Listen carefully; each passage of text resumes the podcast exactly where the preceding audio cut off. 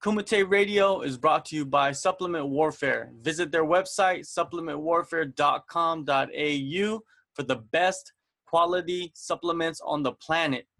Use coupon code Kumite Radio at checkout to get 10% off of all orders. If you're trying to get sexy for the summer, if you're just trying to flex on fools, visit supplementwarfare.com.au for the best supplements in the world. Use coupon code Kumite Radio at checkout to get 10% off and support the podcast. Joining me right now is one of the top 10 welterweights in Australia, New Zealand area, BJ Bland. What's going on, BJ? Hey, bro, not much. How are you? Good. I'm doing good, man. Um, I wanted to first get into your nickname. It's the longest nickname in the history of nicknames. Sorry, but it's a bad stylistic matchup. What's the story behind that? Uh, that's just a uh, that's just a joke, bro. It's not my actual nickname.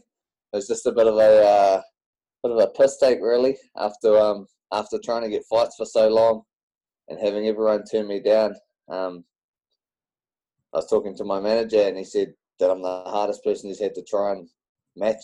And he said everyone just says you're a bad stylistic matchup. That's why they don't want to fight you. So I just uh, just changed it to that on my Facebook page. Just just a bit of tongue in cheek, really. It's yeah. not not my actual fight name. Just taking the piss. Just taking the dig at some of these boys who uh, are looking for easier fights. Your last fight, it wasn't even a fight. You never even got to fight. It was a bout cancellation for the XFC lightweight title against Isaac Hardman. You know, in April. How devastated yeah. were you to find out that he had he was being pulled from that fight? I was gutted. I was real, real devastated. Um, at the gym, like training's hard, and there's no excuses. Like our coach is, uh, he's a, he's a tough man, so you can't get out of training for any reason. So for eight weeks, you basically have no life. You're just committed to working hard in the gym, and then to have it sort of pulled out uh, so late, it was pretty hard to take. It was, it was, it was really disappointing. It was the first time I was dropping to lightweight, and uh, because of that, I made sure I was really on the ball. You know, I didn't want to kind of half-ass things and, and have a a late sort of rush to try and make the weight. So yeah, I was, I was disciplined throughout the whole time, and yeah, it just kind of ended up being a bit of a big disappointment and a lot of wasted effort, really. You mentioned earlier that there have been many fighters that have re, you know turned down bouts with you. Can yeah. you reveal any of these guys? You want to call them out? Yeah, yeah. Uh, I can reveal right now. Like anyone can reveal. Pull up Tapology. Look at the top twenty lightweights in Australia, and every single one of them, bar bar Isaac, who's injured, and Kieran Joblin because he's he's sort of a teammate. Uh, he's sort of one of the boys, but everyone else I've called out on numerous times. Not like not offensively, but just said, "Hey, I want to fight. Who who's keen?" There's been a few guys who have replied, and then I've contacted the promoters and got the matches set up to the guys that replied, and then when it comes to it, uh, they've gotten cold feet. So, all of them, yeah. It must be really frustrating that you know you can't get fights, and this must extremely limit your career progression. Am I right?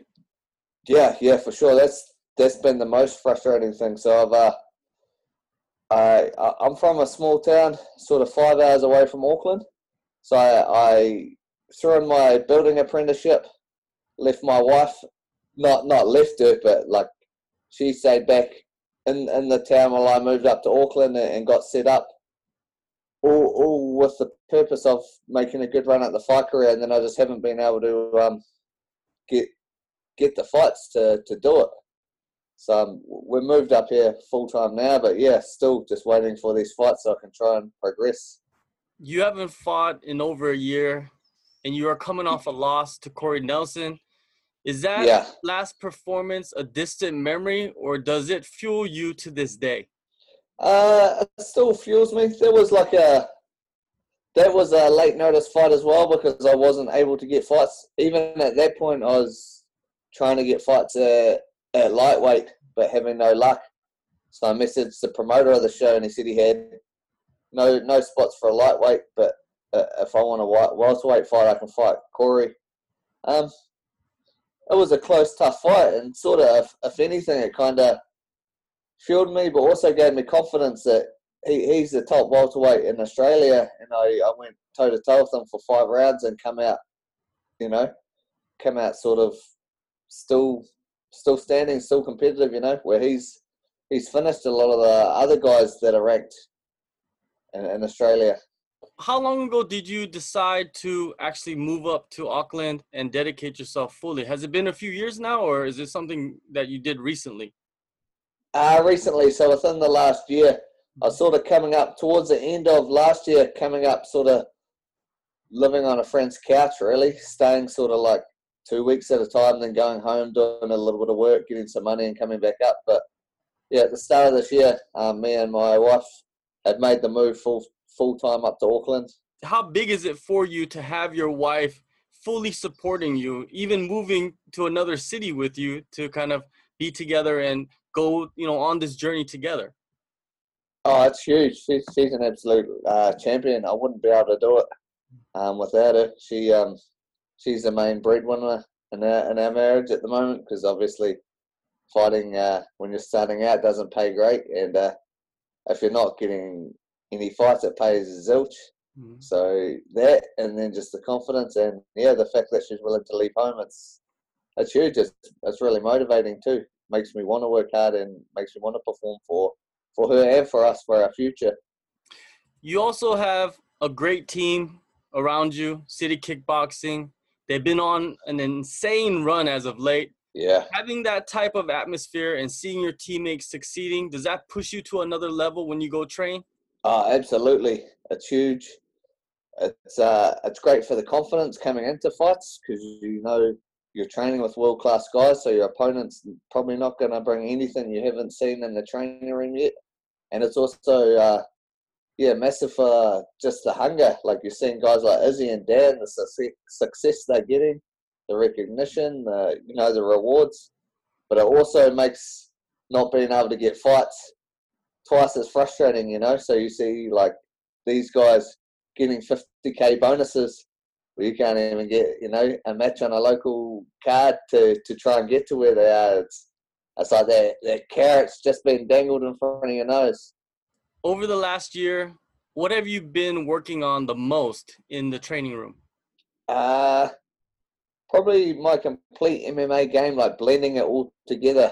Like I like I said before, I'm from a small town that doesn't actually have like an MMA gym, so all my training before would be like boxing with boxers, jujitsu with jujitsu guys, and and I've been trying to kind of mold it myself. But here at City, it's it's all handed to us on a platter, so it's just been sort of tying everything together and making a more complete game. You are finally making your Hex debut, July 21st. You're main eventing against Jason Pone, who is a gritty, gritty veteran. Um, yeah has this debut been a long time coming? Yeah, yep, it has. It's been been too long. I've uh, I tried to get on Hex a while ago and just just things didn't pan out. And so I'm I'm stoked. I'm stoked that they um have got me on the card, and I'm even more stoked that my original opponent opponent who pulled out, which is a big surprise, um, that they actually went to the effort to find me a replacement, even as far as not being able to find one in Australia, so fly, flying Jason in from uh, Thailand. So, yeah, I'm, just stoked to be on Hex and, and really grateful to him. Jason Pone, how do you stack up against him? Because he is a guy that's been around many promotions all over the world, trained at many different gyms. Yeah, yeah, he's a beast. He's had uh, 30 fights. I think he's ranked in the top 10 in the UK. He he stopped uh, UFC veterans, so he, he's a really tough fight. I think uh, experience wise, I, you know, this isn't my first rodeo either. I've, I've had a few fights too, so that doesn't concern me. But yeah, I think it'll be a good fight. Um, in terms of, there's nothing I'm too worried about. Just in terms of who who I'm training with and how I've prepared, I think I'll be in the best best condition to to to bring it to him and, and win the fight. Is this the type of opponent you expected in your return to the cage? Uh, to be honest, I had no idea. I I would have taken anyone. Mm-hmm. So he could be a he could be a uh, a 35 veteran like Jason Pone or uh, Pone, or you know a young guy uh, just starting out who's on a bit of a um, bit of a knockout streak. But either, either or, I wasn't fussed as long as I was getting a good good tough fight. Do you believe a lot of the guys nowadays that are fighting in Australia and New Zealand, they're handpicking their opponents too much? Is this become some kind of like a disease that has yeah throughout the community? Yeah, absolutely. There's no doubt. Uh, I was saying to someone the other day, it's, they're not, it's not like they're running a fight career, they're running a political campaign. Uh, campaign. You know, every they want to pick easy fights and just wait, wait for the UFC to return to Australia and run like a big social media push and, and try and get in that way. But uh, each to their own. I, I don't really have the um, luxury of doing that, but yeah, I, I can't hate on them for it. But it is frustrating when they're sort of yeah trying to get easy easy fights and easy wins and, and padding their records. Well, this fight coming up is definitely not an easy fight for you or for him. That's the reason why it's the main event, and uh, it's going to be exciting. Your opponent what do you approve by defeating a guy like Jason Pone with so much experience? Uh, I prove I'm ready for the, the international stage. Like uh, like I say, he, he's ranked in the top ten in the UK. Fought UFC vets. Last fight was on the ACB, so I, I proved that I'm ready for a sort of major promotion, or at least on that level. Other than uh, Isaac in Australia, who's who's injured, so he, he can't fight. I've cleared everyone out there. I haven't had to fight them, but they've all waved the white, white flag. And so uh, I'm, I'm past Australia now. So this is my first sort of big international international fight, and a good performance here will prove that I deserve to be at that level, and I sh- should continue to get fights at that level. Other than the UFC, is there other promotions you are eyeing right now for your future? Yeah, absolutely. I I'm not I'm not solely focused on the UFC. I'd like to I'd fight for Bellator or Rizin, ACB. He, you know, any major promotion would be a, as a goal of mine. All right, July 21st in Perth, Hex Fight Series 15 main event. BJ Bland will take on Jason Pone. This is going to be a, you know, what you guys call a cracker of a fight, correct? Yeah, bro. Yep. This guy she'll be all out action. All right. Thank you, BJ, for your time, and uh, we'll definitely talk in the future.